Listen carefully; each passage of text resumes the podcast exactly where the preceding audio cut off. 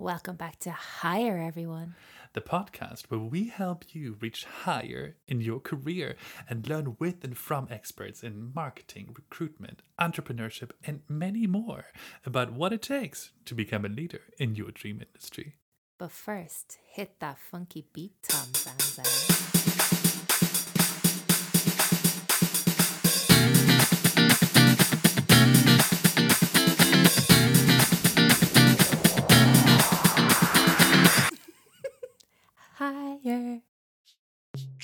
Shiny, desirable, all the rage, makes my mouth water, must have it. and I must have it too. Oh my god, it's limited edition. Oh my god, I can't breathe. Designing products and marketing them to the right audience at the right time at the right place is a tale as old as time. But what does it actually take to work in the corporate creative team? And what does it take to get into one? To answer these questions and more, we're most excited to have Matt Gunigo, Associate Creative Director at Lego. Oh my god, Legos. As I was saying, Associate Creative Director at the Lego Group with us today.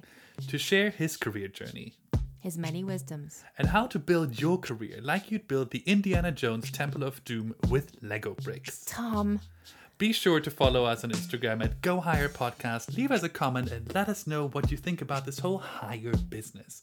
Let's go get it. we've got Matt in the virtual studio. Yes. Thanks, Matt, for joining us. So, hello to you too. Um, listen, before we hop into the actual episode, tell us a little bit more about yourself. You know, the audience um, has heard a little bit in our intro um, about who you are, but in your own words, who's Matt? That's a very good question. Uh, so I am uh, an associate creative director for digital at the Lego Group. Um, I think on one of my social channels, I describe myself as a fan of colours, creativity, and custard creams. So uh, I think I think I'm going to go with that. I'm still favouring the custard cream at the moment. Um, Likewise. But yeah, that is that is me in a couple of sentences. And my surname is Ginnigolt. It's a very weird one to kind of know how to pronounce it, but it's it's Ginnigolt. Where's it from?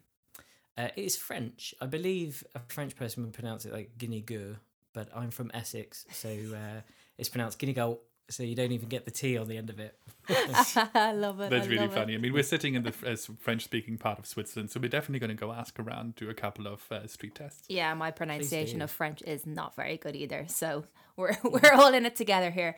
Um, Matt, what's going to happen as well is you are going to keep a few of your top tips on what we're going to talk about until the end of the session. Okay, so everybody listening will listen all the way to the end, and you'll give them the top tips of how to be in your career. I suppose is probably the best way to put it. Um, and we're just going to go straight into the next part. Um, You've stopped in many different stations on your way, on your career journey, and finally at Lego. I say finally because it's kind of always been your dream, right? Uh, absolutely. I remember as a kid uh, saying to my parents, oh, "I definitely want to work for Lego when I get uh, when I get older." So uh, it was either that or being a teacher, a steam train driver, or a cameraman. wow, many different things. so you ended up in Lego. Awesome. Fantastic, Matt. But so let's take it from the very top, you know, because we always read and hear about these people with those amazing dream careers like the Lego group. I mean, when Nikki told me about you, I literally fell off my chair, hurt my back, hurt my back again last Sunday. But what nobody ever talks about is how they actually got there in the first place. So, um, when we spoke to you earlier, you said that you did a gap year, then you did a second gap year after school, and then you did something that had to do with horses, I believe, before landing your first, you know, real gig. So, tell us about that. Uh, yeah, so um, when I was at school, I had some really interesting careers advice, which completely screwed over in my mind what I wanted to do.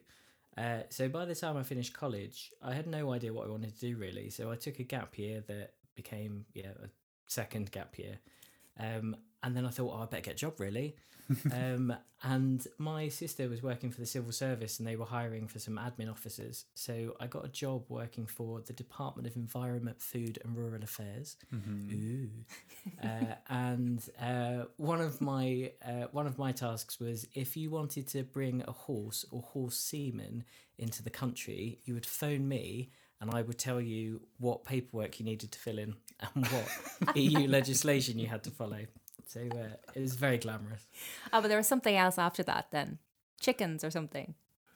oh yeah, then I got then I got upgraded to birds, uh, so I could do day old chicks. Uh, and then I think when I was in that role was when bird flu really kicked off. Um, and so I got drafted into this kind of emergency team where basically every day the uh, we were having to like ban bird imports at certain ports. So I had to write all the notices to send to the ports to stop them allowing things in. It was very exciting. It, it actually does sound very exciting. It was Um, cool. It was cool. It was cool. It was cool. You know, poor seaman. I mean, Yeah, what, exactly. what have you? What What's have next after that? So, the juicy bit. BBC was your first love. Well, it wasn't your first love, but you did kind of say when we spoke that you loved to work for the BBC at some stage and you ended up there, right? Um, what kind of jobs did you do there? Um, and what else did you learn from that? And what did you bring from your first couple of jobs into the BBC? Um, yeah, I mean, BBC was another one of those places that was just always really dear to me as a kid. Like, I've got lots of fond memories of sitting around watching TV as a family. You know, it was always the BBC. Uh, I was a children's BBC kid of the 90s. Um, so it's just something that's always meant a lot to me. So um, it's just somewhere that I always kept an eye on in terms of whether there were jobs there. Um, but yeah, I ended up um, when I'd kind of been working for the civil service for about two or three years, I think. Um, I was kind of looking to see if I could get a foot in the door at the BBC. So I joined there um, as a team assistant in the policy and strategy division, Mhm. uh, which I thought was an okay fit because I'd just been working on DEFRA policy. Um, but as I say, it was kind of a bit of a, a foot in the door just to try and understand what it's like working for a place like that. Um, and yeah, I ended up being there for uh, it was nine and a half years by the time Wow. I left, and I think I had something like six or seven different roles while I was there. Um, but it was it was really great because I think um, it just gave me a lot of variety, but I think also just a chance to build up some awesome skills. So the skills that I brought in, I would say, from my time in the civil service, is definitely things about um, kind of copywriting and how you communicate to others. Because I think um, one of the one of the core roles I had in the civil service was I had to basically translate EU legislation so that it could be understood by somebody with the reading level of an eight year old. um, which, if ever you look at EU legislation, it is not. Uh, personally, I don't find it very easy to follow at all, and I I'm much more of a succinct person who would rather talk in plain English in short sentences. Um, so it, that was actually quite a good skill to bring over to the BBC because then because I was talking to different people at different levels, or when I started kind of doing uh, social media jobs where I had to write for social, um, it was quite a good skill to bring over actually. That's fantastic. You know what I always find interesting about big organizations like this is what you've just described. You're not entirely sure where you want to flex your career, what your what skills suit you the best, and where you you know come most alive as a person. So in a big organization like this, with lots of lateral move options, big different departments that all do different things, this is a wonderful you know playground to prac- uh, to practice if you have the chance to actually get in. So that's genius.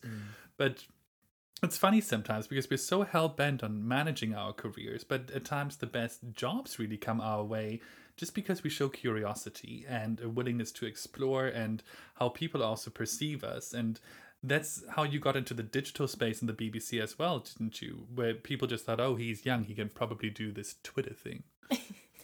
Um, yeah, it's definitely. I think what probably helped me is that I had no idea what I wanted to do in my career, so I didn't necessarily have like an end goal in mind. Um, which I'm sure that works for some people, but for me, I am quite curious and I like to explore. So I kind of went in very open minded that it, it could go anywhere. And then, yeah, I think my um, my second job after being the team assistant was I was um, a project coordinator where we were moving um, people from one building to another uh, in the commercial arm of the BBC. Um, and as part of that, just kind of, I think on my second or third day, they were like, "Oh, well, you've got to build an intranet site for this." and I thought, "Okay, well, I'll, I'll give it a try. Give me a tool. Let's see what happens." Um, and then I built it, and it was pretty good. I was pretty chuffed with it. Actually, it looked pretty snazzy. Um, and then because I had that, then they were like, "Oh, you know, maybe you could help with this online press office." And then Twitter became a thing. They were like, "Well, he does digital stuff, and he's young. He must get it." Uh, so I ended up just kind of falling into it basically, but it just kind of yeah things just started to kind of gravitate towards me, and then yeah it's been kind of like a, a predominantly digital career ever since actually. And even if BBC wasn't your original dream, like you did say you you knew about it a lot from growing up, but Lego was the actual dream, right? But what other skills did you pick up in the BBC that you took then to the next part of your career? Now, a bit of a warning when you say copywriting, not everyone knows what that is. So, what exactly is that and how can somebody do it and what skills do you need? So, there's one of your one of your questions, but can you give us yeah, the top 3 skills that you developed at the BBC? And Tom batting in, if you do end up going for copywriting again, mm-hmm. what makes a good copywriter? Ooh. Oh, how interesting. I'm under pressure now. I should never have said copywriting, should I? um, yeah, I think Lego was something actually Lego was something that when I became a teenager and an adult I'd completely forgotten about Lego.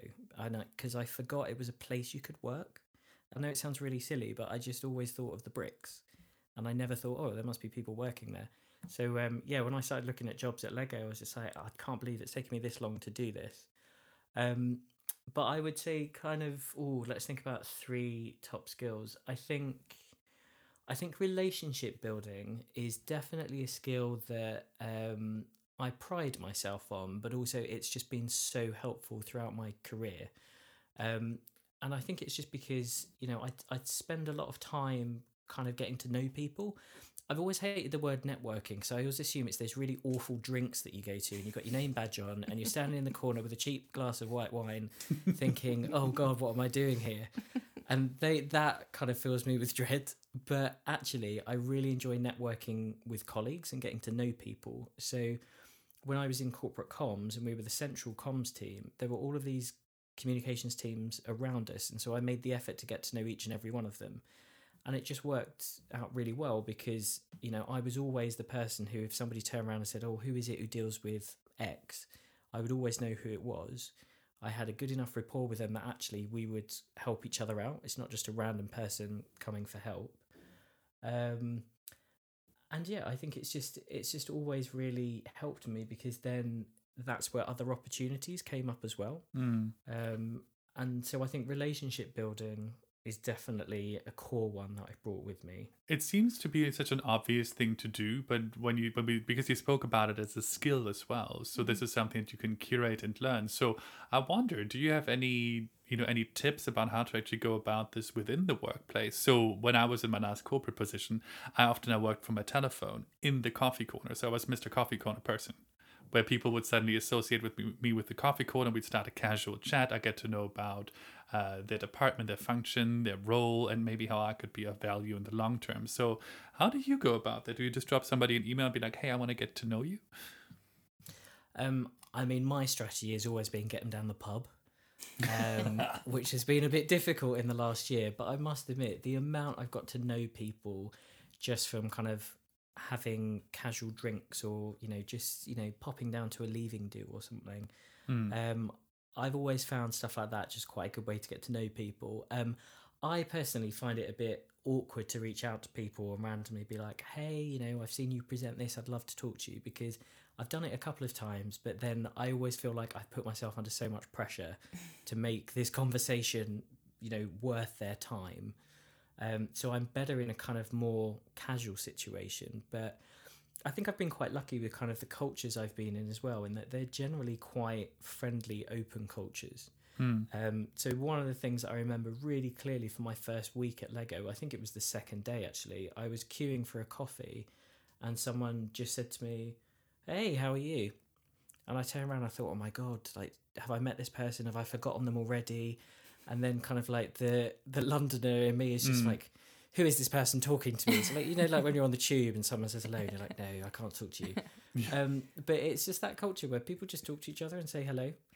Um, and so I don't know. I'm just trying to think of like a, a practical tip. I mean, it's things like you know, I've always found working somewhere with hot desking, for example, I will always say hello to the people around me. Because mm. quite often you don't get to sit with your own team or you know you might be in a bit of a, a different space um, and it's just quite nice to kind of just see who people are. I mean, I I try not to be that bugging person who sits down and goes, "Hi, I'm Matt. Tell me about your career," because they pe- people are working. um, but just like just generally being friendly. I don't know whether that's a good bit of advice or not, but it's just that's something I've always done because then, you know, people will more likely want to talk to the friendly person than the cold person. 100%. I think you actually gave us a wonderful golden nugget because oftentimes when you try to Google this kind of stuff, you know, how to network or even you browse through Instagram and find try to find hot tips, it's all full of platitudes. You know, it's like be open, do this, mm. do that. But what you just said is you need to find your style. What is, you know, what makes you comfortable when you want to reach out to another person. As a career starter, so when I was fresh in a company, um, I had very little reservations to reach out to the people also higher in the pecking order, so the director level and above, to say, look, I'm super fresh. You've been here for a long time. Just show me the ropes. So, what do you do? How does this whole department function? And that's how you put yourself on the map as somebody who's curious, who's inquisitive. So, the takeaway for me here really is find out what what works for you, but do find out what works for you. Don't just sit there and thinking, "Oh no, it's making me uncomfortable." Try a couple of things like you have as well. Yeah, be, Yeah, be and- authentic as well. Sorry, go on. No, I, I think authentic definitely is the word I would use, but also like, I, it's really funny that I, I've worked with a lot of people in the past who are quite fearful of talking to certain people because of their like position in the Mhm. company, um, and it's something that I've. I, I totally understand where it comes from, and again, I've, I've been quite lucky with the cultures I've worked within. But I just kind of remember a couple of occasions where people just wouldn't go and talk to somebody because they were particularly senior, and I just thought, but hang on, this is this is just another person. Mhm. They, they, you know, they're coming here, they're doing their job, they're going home to their family or, or whatever. And so why not? And I, I remember like when I was at the government, I couldn't figure out. This was probably before everybody used the internet. I'm I'm that old. Um, but I was I wanted to write down the words "bear in mind," and I couldn't figure out if it was B E A R or B A R E. And I thought, "Do you know who will know? And it was our guy who was like our effectively like a, a vice president, I suppose. And he sat in the office next to us, and I was just like, I'm going to ask him. And I and I rem- yeah, and I remember a colleague saying, "You can't ask Nick that. You can't go and waste his time asking him that." And I like I'd always chatted to him really casually, so I just knocked on his door. I said, "I'm really sorry. Can you help me out? Which one is it?" And he didn't know, and he got up and he walked over to his bookshelf and he got a dictionary out and he was like, "There you go. It's B E A R. We've both learned something new today." and it's uh, but it was all done like in a really f- light-hearted tone but then i remember my colleagues being i can't believe you bothered nick with that it's like why not like you know he didn't know either and then we both found out together so um i've tried to kind of talk to people in that way not i not that i'm like disrespectful and like going up to C- ceos and being like yeah you're right mate like it's um i think it's just uh i'm just trying to see people like colleagues for the humans they are i suppose Yeah, I love that. We we welcome to the club because we're the same. Tom and Mm. myself, we're not afraid to to ask questions and put ourselves out there because then you know that's helping your career too. And as you said, it can be something very simple that is human. You know, just asking a question like you did is very very cool. So you kind of mentioned it there, the corporate world and the the atmosphere and the the culture is really important. So we're going to bring it back to the corporate and particularly Lego as well. Um, let's get a bit more orientated on what you do. So you work for the Lego Group, but within that, you actually work for Lego Agency. What is do. that? Yes. So um, we are an in house agency as part of our uh, product and marketing development division. Uh, so within that division, we make the product that you that you all love and know. Um, but we also do all of the marketing. We do all of the digital channels for kids that we've got. But um, yeah, we've got this the in-house agency, which I think is about four hundred and fifty people. So it's quite a big in-house agency. Mm. But um, we've got hubs in um, Shanghai, Singapore, Enfield in the US, London, and then our main hub is in Billund in Denmark. Very cool. I have to jump in here because it was April Fool's Day the other day. Tell me what you did with your company because everyone, loads of people fell for it, but also people saw it kind of after a few minutes. But tell us what you did because that was genius. So uh, we did um, a fake ad that saying that we were going to introduce something called smart bricks, uh, and basically these are intelligent bricks that if they're scattered on the floor and you go to accidentally step on them, they get out of the way. Now that is creativity. right it's- there. Innovation. I mean, April. I've loved. I've done April Fools at that company for a few years now, and it's really good fun because you've always got to try and strike a balance of what is a bit silly, but also kind of what would people kind of go. Actually, do you know what? I'm, I might actually want that. Um, so it's really good fun. They're, I think brainstorming for April Fools have always been some of my favourites actually. That's fantastic. Which is the wonderful piece about working for a company like the Lego Group as well, right? Because you also have an audience that is also excited about um, about April Fools. But um, bringing it back to you know, I want to like bust this myth a little bit more because if anybody out there in the audience has ever thought about, you know, I want to have a job in design or in marketing, so by default I have to go to one of these advertising agencies, Don Draper style, never sleeping, harsh competition, Excel spreadsheets for the first six years of your career, and so on. I love hearing that there's actually a lot of in house design work going on at the moment. You're so much closer to the culture, you're so much closer to the actual product as well. So it's easier to translate things into design expression. But um, we explore your space a little bit more, a bit further down the line in the episode. But somebody that works in such a Goliath organization, can you enlighten us and the audience that might be a bit, you know, what corporate might be a bit foreign to them as to what else is in Lego aside from making toys and marketing them? What other departments are out there? What does it take to keep the machine running? I mean, we've got so many different departments. I still don't have my head quite around it all yet, and I've been there for four years this month.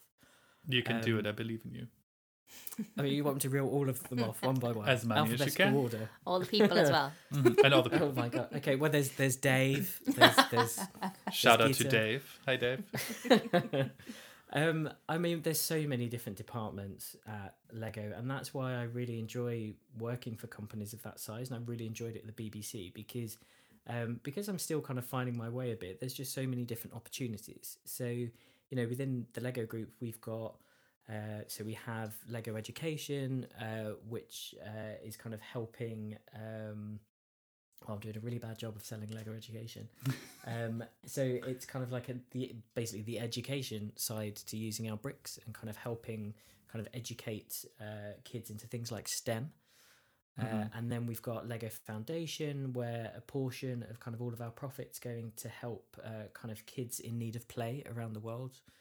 Uh, we've got a gaming division, a pack, you know, packaging design teams, distribution. We've got, um, I think it's three or four big build shops. Uh, so these are places where basically all those kind of giant Lego builds that you see in places like Legoland or in the Mhm. stores. There's like a place that does those. Um, there's product designs, there's kids app development, there's HR, there's everything really. It's just um, there's so many different areas, uh, and I think what's really great about the culture that we've got as well is um, there isn't always the expectation that you have necessarily all of the functional expertise for that area. Yeah. As long as you've got the core skills that you need to deliver, you can build up functional expertise in the role. So technically, at my level, I should be able to transfer to another kind of senior manager level or another associate creative director level somewhere else, regardless of whether I know how to design packaging, for example. Um, so I can learn that on the job, but it's the other skills that are transferable. And you say it's, uh, you know, you've got multiple locations as well. Is there pers- specific places where, like London is creative or Denmark is a certain type of job? Or, or is it everywhere? Can you do anything everywhere? I mean, creative jobs are everywhere. It's it, it's such a creative product that that is just everywhere, really. Mm. Um, mainly in uh, Denmark is basically where our kind of main hub is because that's where the product comes from and that's where it was born in the little town of Billund. yes. Um, so there's still the majority of the company are there. Um, but no, there's there's um, agency hubs, as I say, in London, US, Singapore, Shanghai. Um, there's generally marketing teams with those as well. Um, there will be some local kind of digital teams as well because there might be local websites or um, like local social content that's needed. Um, and then factories in various places around the world as well because um, you know we're, we're still a manufacturing company. I feel like you've done a really marvelous job at listing all of this out. It's just the reason why we want you to talk about this is oftentimes we see an organization simply for the product that it actually puts out, aka Lego brick. And it sort of it diminishes our horizon on how many careers are actually possible within any organization. So do you want to work on social welfare or sustainability? You probably can do that at the Lego group. You wanted to work in um, production, supply chain operations, and uh, raw material purchasing. You can do that as Lego. Design, human resources, legal, you know. So for anybody out there thinking about a job in corporate, really expand your minds. There's so many different career paths um, and skill requirements and opportunities for you in these big companies, with all these moves um, between different departments being possible for you to learn more and more. So that's the wonderful piece about them. But you're creative, creative director. So let's hop into the creative industry a little bit more, shall we? For anybody out there who's been thinking about going into that field. Yes, Matt. So you're associate creative director. Very fancy title you have there. What kind of job is it and what exactly do you do? We'd love to hear more. Um, so I sit on the leadership team of our EMEA hub that's within the in-house agency. Um, and I basically lead digital creative projects. So things like um, if that's social only campaign. So it's funny that you just mentioned sustainability. That's one of the kind of areas that I was uh, working on last year. So leading creative teams through um, sustainability communications for the company. Um, it might be projects like um, my team did a lot of preschool always on content, for example, last year. So, you know, we look at audience and business needs, which are, you know, parents want to be reassured that Duplo bricks, for example, are safe for their kids. So we will do always on social content that kind of proves that. Uh, we did an amazing piece last year, which was called Extreme Tests, and we had basically like strong men, strong women trying to pull bricks apart. We had a drag queen trying to stamp on it. It was, it was fabulous. I just I loved it. Um, but then we get to do stuff like um, you know we work with some of our IP partners as well. So um, my team uh, created a lot of content last year around the Mandalorian and the kind of products that we have that go with that. Um, and then yeah, just lots of exciting digital projects. So there's lots of exciting stuff coming this year as well. That's amazing. I'm totally going to catch you out on using jargon, by the way, because in one of our previous conversations, you said that you are not very jargon affine. So always on, mhm. always on content. What is that? Oh no, yeah, I've, done, I've done it, haven't I? You did. Mhm. Um, uh, so always on. Uh, so that's kind of engagement content for social and for our communities. So basically, um, it's not just ads that go, look at this product, buy this product. Um, so for example, um, a really good example, kind of always on as as, a, as I put it, uh, that we did last year was when uh, COVID happened. Everybody started going into lockdown. There's lots of parents at home with their kids, and they don't know how to keep, you know, little Jimmy quiet in the corner. So we would do lots of content around have you doing these build activities, or here's like ten build activities that only need five bricks, and things like that. So it's stuff that kind of enriches the audience's experience with the brand. It's not about selling them stuff. Textbook. Well done. Bravo. No sweat. Thank you. You're most welcome. right. So I want to dive a little bit deeper into this field of Lego agency and the creatives that you work with on a daily basis because you've explained what your job title means and what you do. But so in your nexus, in your environment, what other kind of creative jobs um, make the whole design group function at Lego? So what else is out there? Maybe color spec, maybe, you know, design and 3D art. What's out there? I mean, this is very good, com- a very good question. Where I will confess that I don't know loads about this area, uh, which is probably surprising for somebody who's called an associate creative director. um, but I've never worked in like design teams necessarily. I've always worked in content teams, Oh, interesting. um, and I've never worked in an external agency. Um, I've only ever worked in house. So actually, I'm still kind of learning all of this stuff, which is really fascinating because I'd say about two years ago, before I um, before I joined the agency, I'd never worked with, I'd never really worked with like art directors or copywriters necessarily. It was just when you kind of work in social content, you're kind of everything. You do the project management, you do the copywriting, you make the content. Um, so actually, it's been really exciting to get to work with such a breadth of creatives, and I I do work with just some of the most incredible creative minds. Like we have. Um, uh, we have creative specialists who are basically kind of conceptual creatives. um, who spend a lot of time kind of just thinking up these brilliant ideas and just really thinking about the brief really differently. Um, but then I work with art directors, copywriters, some really amazing designers, um, motion graphics designers. That's been really cool to work with because I don't know, just uh, give me a beautiful animation or a beautiful design, and I, it's like that's that's the bit of the job that I love the most is just seeing what these creatives can come up with. Um, but yeah, I don't really have a lot of experience in the design world in that kind of way. Um, I suppose what I bring to it is the leadership, and I think that's Yeah. where that's what I really really love because I can help kind of lead a creative team through creative problem solving, Mm. but I don't necessarily know all the things that they know, so they're constantly teaching me, um, and we're just always working together to solve the same problems. Um, so it's a bit of a cop out answer for not being able to like talk about all the specific things within design. Um, but it, it's just it's just another way where I feel really lucky in my role in that you know I, I wasn't a designer, I wasn't a video editor, I haven't been an art director, but I still have relevant experience that I can bring to the table as well. I don't think it's a cop out answer at all. It's an unconventional mm-hmm. answer that has shed a lot of light again on a lot of sort of these mythical positions mm-hmm. that you can only assume if you are this expert at this thing that's your only license to operate in the space. But clearly it isn't.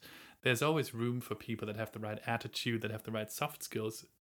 Again, another buzzword. We're going to talk about that in just a second. But mm-hmm. um, I wanted to throw you another round of jargon um, demystification because you said they think differently about the brief. And for anybody that wants to work in, you know, in corporate, in branding, in marketing, advertising agencies, understanding the brief is something that you need to come equipped with. So, Matt, what is it? Do you know? what, I just you repeating this all back to me. I'm kind of like, who have I become? I don't recognize myself. Two years ago, I never used the word brief. Um, yeah, I mean, it's I. Yeah, I say I talk in plain English, but I'm obviously absorbing all of this jargon. But Mm, um, mm. the brief. I mean, the way I view the brief, the brief is you kind of it's the contract between us and our partner as to what it is we're trying to do and what we're trying to achieve. And what I really love within the in-house agency we're in is because we're in-house and we all love the product and the brand as much as we do, it is partnerships. So we don't have clients uh, Right. in like the way a traditional agency might. So actually, what I quite like about this is when we get a brief, which is basically a, you know, this is what we want to do, who we want to talk to, this is kind of where, what you're going to do, is essentially what a lot of our briefs are.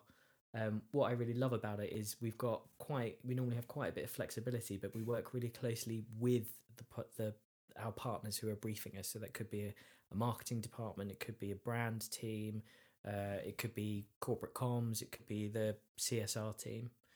Um, but it's essentially kind of like just a bit of a, you know, a, r- it's good to have these things in writing uh, that, you know, this is what we want to do and kind of where we want to go. And then we provide our creative response to it, which is, okay, if you wanted to solve that problem, this is how we think we could do it. I think that's rad. I mean, so we have another person here that works in a bit of an in-house agency as well. So I'm just gonna ride this horse to the death. Nikki, what is a brief to you? Oh, that's Tom. no, we actually, as you're speaking, is exactly the way we are as well. We're in house and we want to partner with the other functions and we're trying to. You know, work with them as closely as possible. As you said, Matt, you get in the the brief, or sometimes we have to do a reverse brief if it's not full enough. We have to send it back and fill it up a bit more. I know reverse brief is the key word that we use. Um, but yeah, it's the same thing. I love that. It's a partnership. It's not like it's different to an agency because you're in house, you know them, you're in the same company. It just changes it a little bit, and I really like that as well. And I like how you you've explained it. It's really really great. Um, we're nearly at the end of the episode, Tom, but I want to know a bit more how to get in. And it's brilliant that you've said you're learning as you're going. You know, you keep adapting, you keep adding to your toolbox. What kind of soft skills do you need or what if someone's listening in and they want to get the same type of job you have or they, they're looking at lego or they're looking at corporate what sort of soft skills do they need to bring with them This is a very good question. so, this isn't my three killer skills that I'm supposed to keep until the end. Oh No. no. Right, okay. So now I have to come up with more. Oh my Yeah. God. Um, I think I think curiosity is something that I just love in people, and I think it's such a good soft skill to have. I think you know always being curious about the world around you is really exciting, and especially in a digital space where everything changes every day. Um, kind of, I remember when I was community managing for things like Doctor Who at the BBC. You'd, you you'd come in every, Wow. and I'm just going to drop that in Yeah. um, you would uh, you would come in every day, and then suddenly Facebook's changed this and Instagram's changed that, and you know if you don't if you don't ride with it, you get left behind really quickly. Mhm. So I think staying curious and just you know it- it's just such a valuable skill to have.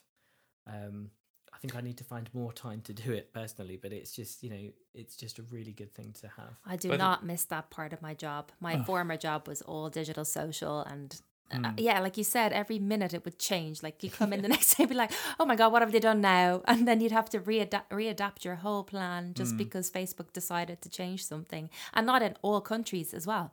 So you're you're posting Mm-hmm. globally, and then sometimes be like, "Oh, only works in hmm. Argentina." You're like, "Great, Great. how do we adapt all of our content?" I'm also really pleased with the kind of language that we're introducing into this conversation hmm. because oftentimes, because Nikki introduced this as soft skills, and hmm. oftentimes people just think, okay, this is just sort of your mindset or your attitude. But things like curiosity are a really strong asset in the workplace, something to be honed, something to be utilized, because it means that you need to, to stay up to speed, you need to keep learning. You need to keep wanting to explore your field, other people's fields, and just, you know, become better and buzzword, be on the path of continuous improvement. Mm-hmm. So, as a follow up to Nikki's question, because I really want to stay on this topic, we keep trying to figure out what kind of hard skills are required for a specific industry. But if we talk about something so broad as the creative space, it really is so specific to the actual job that you want to be doing. So let's stay at the slightly higher level and talk more about skills that really enable you to become a leader and to operate as somebody that brings people together and learns how to manage all these different hyper specialized um, disciplines, Matt. So we talked about curiosity. What else you got? Um, I mean, I suppose as a build on curiosity, I think being able to bring the outside world in is something that I really value as soft skills because I think quite often you can get trapped in the doing things the way you've always done them, which I think is the worst excuse in the world for doing anything. Yeah. Um, but also just like you know, sometimes you get into a bit of a templated way of doing things, and I think you should always be bringing other inspiration in, um, and you know, pushing things a little bit more. I think a desire to be collaborative. I think being collaborative is is so essential, um, because you know I, I can't really think of many cases, particularly kind of in the area I'm in or the size of the business I'm in, where it's only ever one person who is going to achieve something. Like generally, it's achieved through teamwork and working together. So I think you know you kind of really need to have a desire to want to do that, um, which I definitely have. I think collaborating with people is something I just absolutely love doing. Wow, that is great. More and more and more skills, soft skills like that. I think we're both the same as well. Collaboration is the key for many of our things, especially being as an athlete before and Tom now we're we're collaborating together. We know we don't stop collaborating, do we?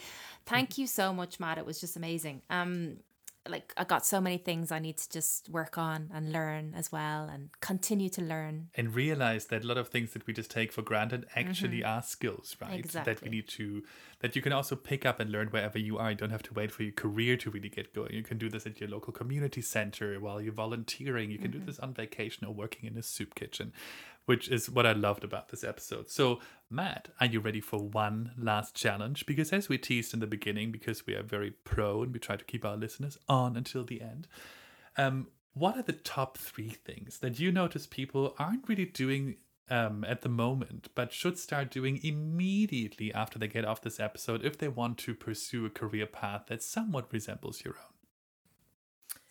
own? Uh, so you'll be pleased to know I prepped for this part and I wrote down three that I thought right these are the these are the core three that I would want to give Love to our it. lovely listeners. Hit us.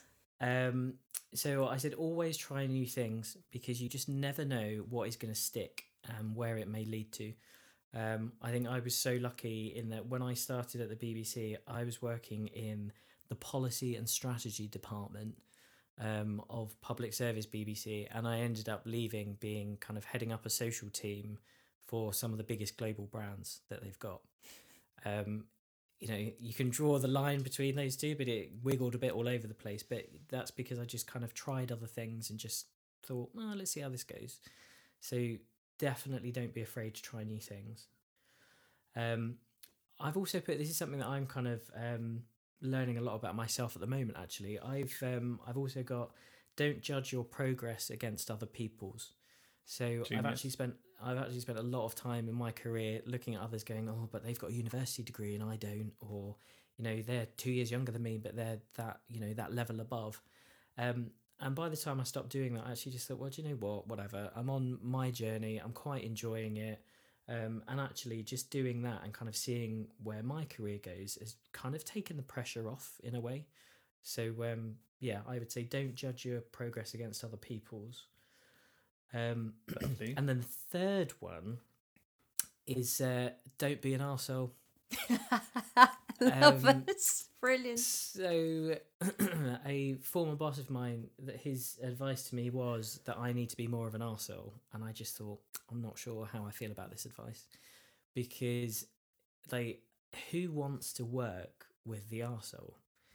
It doesn't make you desirable to work with. You know, you just never know when you're going to bump into somebody you previously worked with along your career. And this happens to me a lot. We seem to have a lot of people from the BBC at the Lego group, and you just you know you bump into people where you make all these connections, and I mm-hmm. just think why why would you ever want to be known as the arsehole? You want to be known as the collaborative, you know, fun person who people want to work with, and that will hopefully open up other opportunities as mm. well. Well, I'm very glad you weren't an arsehole to me when we met, Matt.